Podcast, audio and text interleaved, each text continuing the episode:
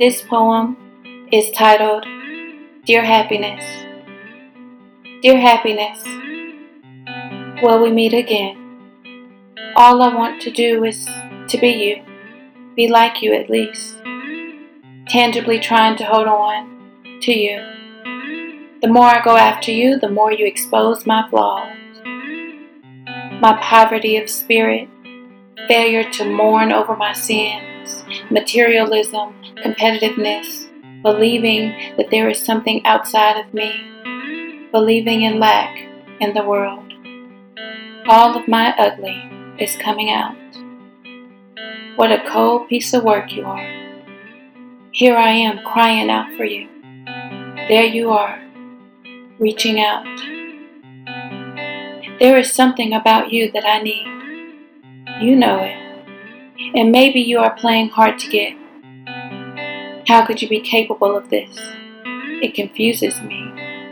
But it is happiness I seek. It is happening to me. Maybe it's tough love. What do I need to understand here? Maybe I need to learn the wisdom of knowing what's best forever and not what's right now. Not seeking a momentary fix, but an eternal glow.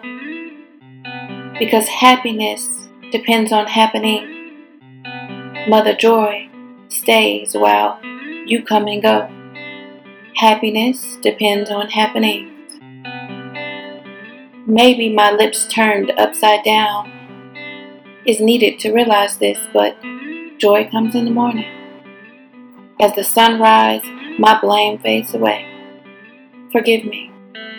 I understand now I can only be happy within myself. That my within produces my without.